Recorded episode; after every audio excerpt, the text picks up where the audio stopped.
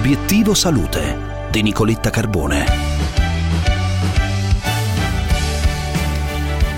non è solo buono perché viene contrapposto a quello cattivo, ma è buono perché è davvero buono. Parliamo di colesterolo stamattina, buongiorno a voi dalla vostra salutare ossessione quotidiana. Riprendiamo una ricerca che abbiamo commentato nei giorni scorsi, uno studio che è stato pubblicato su Circulation, che sottolinea le virtù antinfiammatorie del colesterolo buono. E quindi questo rafforza ancora quanto in diverse occasioni abbiamo detto con i nostri ospiti, colesterolo non sempre viene per nuocere, anche perché se la natura lo produce significa che qualche cosa di buono fa. In linea con noi il dottor Massimo Gualerzi che è tornato a trovarci, cardiologo, esperto in riabilitazione cardiometabolica. Dottor Gualerzi, buongiorno. Buongiorno, buongiorno a tutti voi.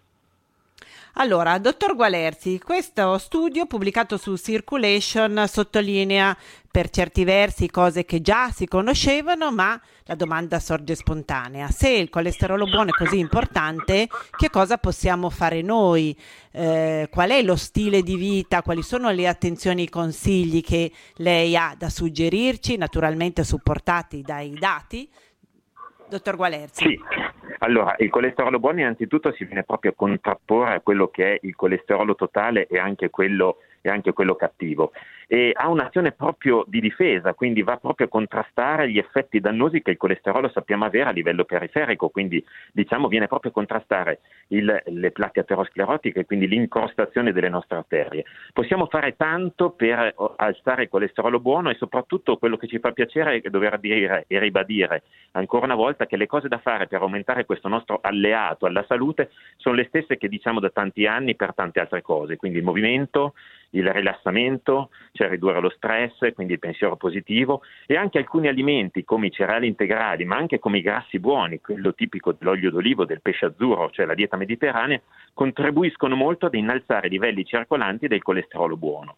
Dottor Gualerzi, vogliamo dare qualche numero? Perché oggi insieme a lei vorremmo capire come possiamo fare per mantenere a buoni eh, livelli il colesterolo per l'appunto buono, ma vogliamo anche sapere che cosa possiamo fare per ridurre anche naturalmente quello cattivo e qual è la strategia Beh, ottimale.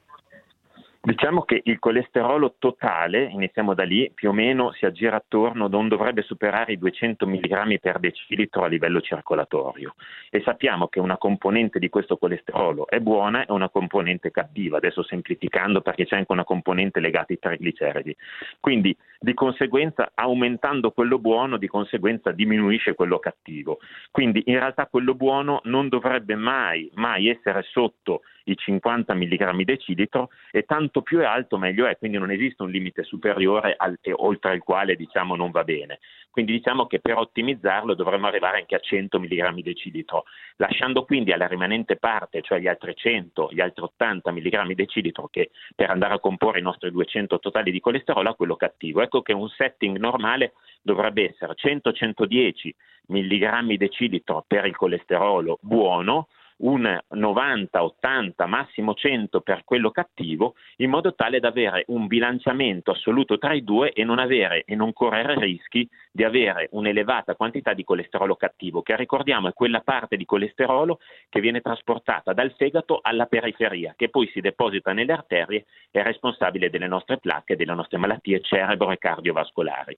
Di contro, invece, quello buono è quello che va dalla periferia, cioè quindi che fa proprio un'azione da, di spazzino e quindi quindi queste lipoproteine che contengono questo colesterolo buono, famoso HDL, tra- trasportano via il colesterolo dalla periferia, dalle nostre arterie per ritornare al fegato e andarlo a metabolizzare in altre componenti utili per la nostra salute e per i nostri ormoni e per la nostra vita. Quindi, dottor Gualerzi, è come dire che uno sporca, l'altro pulisce. Assolutamente sì, diciamo che come un po' il Tao, no? c'è la parte buona e la parte cattiva, insieme devono, hanno senso di esistere, ma devono rimanere in equilibrio. Quando le due componenti sono in equilibrio, questa è la salute. Lo diciamo da tanti anni, lo diciamo per tutto, ma vale anche per il colesterolo, tenendo conto che senza colesterolo non si vive e quindi è fondamentale. No? Come abbiamo detto all'inizio, non tutto il male viene per nuocere perché non tutto il colesterolo è cattivo. eh, dottor Gualerzi, ma come si alza il colesterolo buono? Allora, il colesterolo buono si innalza principalmente, e qui vorrei spezzare una lancia a favore o a sfavore dell'alimentazione, ne abbiamo parlato tante volte. Purtroppo diciamo, l'alimentazione impatta solo per l'8% sul colesterolo totale, quindi anche diete iper diciamo, privative non hanno un grande impatto sulla nostra colesterolemia. Invece, oh, mi piace, dottor Gualerzi, di prima mattina che... Ah, Bene, no, quindi... l'abbiamo sempre detto noi e lei, che sì, lo, le, certo. le cose troppo eccessive non hanno ragione di esistere, ma nello stesso tempo obiettivamente in questo settore ancora di meno, perché il colesterolo ha una propria dinamica intrinseca nel nostro organismo e ognuno ha un settaggio proprio che comunque deve corrispondere a quei valori che abbiamo detto prima. Quindi è logico che la dieta impatta, ma non così tanto. È vero invece che il colesterolo buono può aumentare drammaticamente se aumentiamo l'attività fisica, perché durante l'attività fisica abbiamo bisogno di produrre sostanze eh, proprio partenza dal colesterolo. Quindi cosa fa il colesterolo? Viene trasportato dalla periferia al fegato che smonta e rimonta questo colesterolo facendolo diventare qualcos'altro, quindi dei substrati energetici oppure addirittura delle, delle componenti diciamo, strutturali per il nostro organismo. Ecco che durante l'attività fisica quindi riduciamo il colesterolo periferico, aumentiamo quello che viene trasportato al fegato, che è la nostra, metab- la nostra centrale metabolica, e quindi aumenta di conseguenza l'HDL, che sono quelle lipoproteine, appunto quel colesterolo buono che viene trasportato al fegato per essere processato. Quindi l'attività fisica è il principale diciamo, fattore. Gli altri fattori, se vogliamo mettere qualche nota alimentare, sono come ho detto prima, l'aumento delle particelle, l'aumento degli acidi grassi polinsaturi che si trovano nell'olio d'oliva o nel pesce azzurro, famosissimo appunto per la nostra dieta mediterranea. Quindi più sport, più grassi polinsaturi come appunto gli omega 3 che ormai sono famosissimi e appunto sicuramente una riduzione dello stress perché con la riduzione del, del cortisolo aumenta il colesterolo buono. Se noi non facciamo attività fisica il colesterolo, il colesterolo buono scende.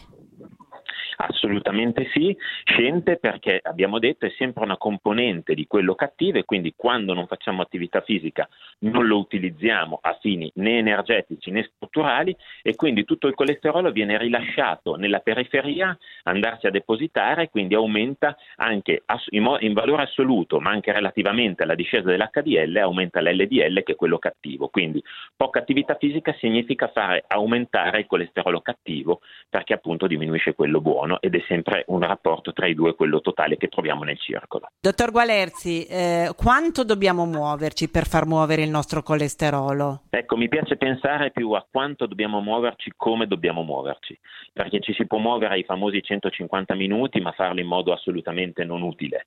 Quindi dobbiamo sempre ricordare che al di là dei 150 minuti, che sono il limite che abbiamo sempre dato e imposto ai nostri pazienti, amici, no, per fare un'attività fisica appropriata, dobbiamo anche fare in modo che questi 150 minuti siano no, un, eh, fatti ad alta, a media intensità.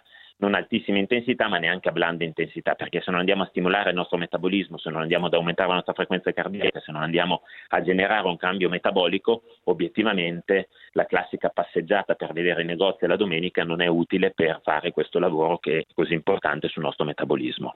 Dottor Gualerzi, torniamo al nostro studio, allo, non è nostro, allo studio che abbiamo citato in apertura, eh, pubblicato su Circulation, la relazione tra colesterolo buono e infiammazione. Ce la racconta, ce la spiega? Sì, perché obiettivamente la, abbiamo anche le ricerche eh, diciamo, recenti ci hanno detto che non è importante solo la quantità del colesterolo buono che abbiamo in circolo, ma possiamo testare anche di questo colesterolo la, la capacità eh, antinfiammatoria. Non è detto che avere un colesterolo buono vada bene di per sé, bisogna avere un colesterolo buono che sia anche attivo attraverso le sue lipoproteine, che sono quei camioncini che lo trasportano, abbiano la capacità appunto queste lipoproteine di avere un'azione antinfiammatoria.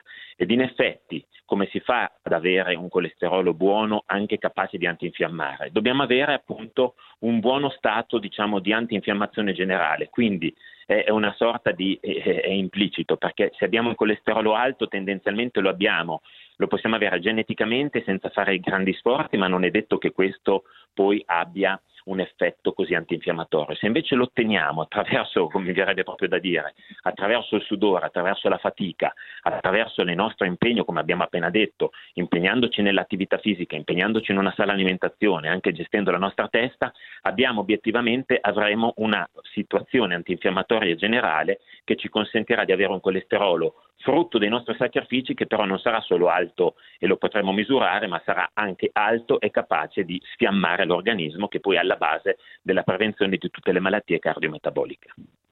Dottor Gualerzi, la morale di questa nostra chiacchierata è che il colesterolo buono è buono, ma ci fa sudare.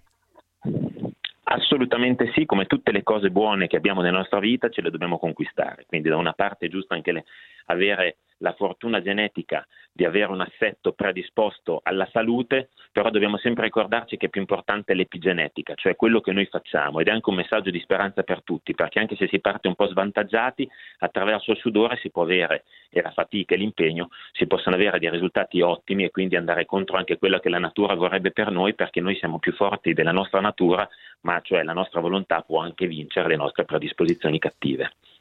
Dottor Gualerzi, che dire, volo per far aumentare un po' il mio colesterolo buono. Mi metterò d'impegno. Assolutamente sì. Va bene, grazie dottor Gualerzi, grazie a Carmelo Lauricella che regia la parte tecnica, Laura Vanossi in assistenza e in redazione. Appuntamento alle 12 dopo il GR e subito dopo nella, sulla pagina Facebook di Obiettivo Salute per una nuova video intervista. Vi aspetto e non mancate!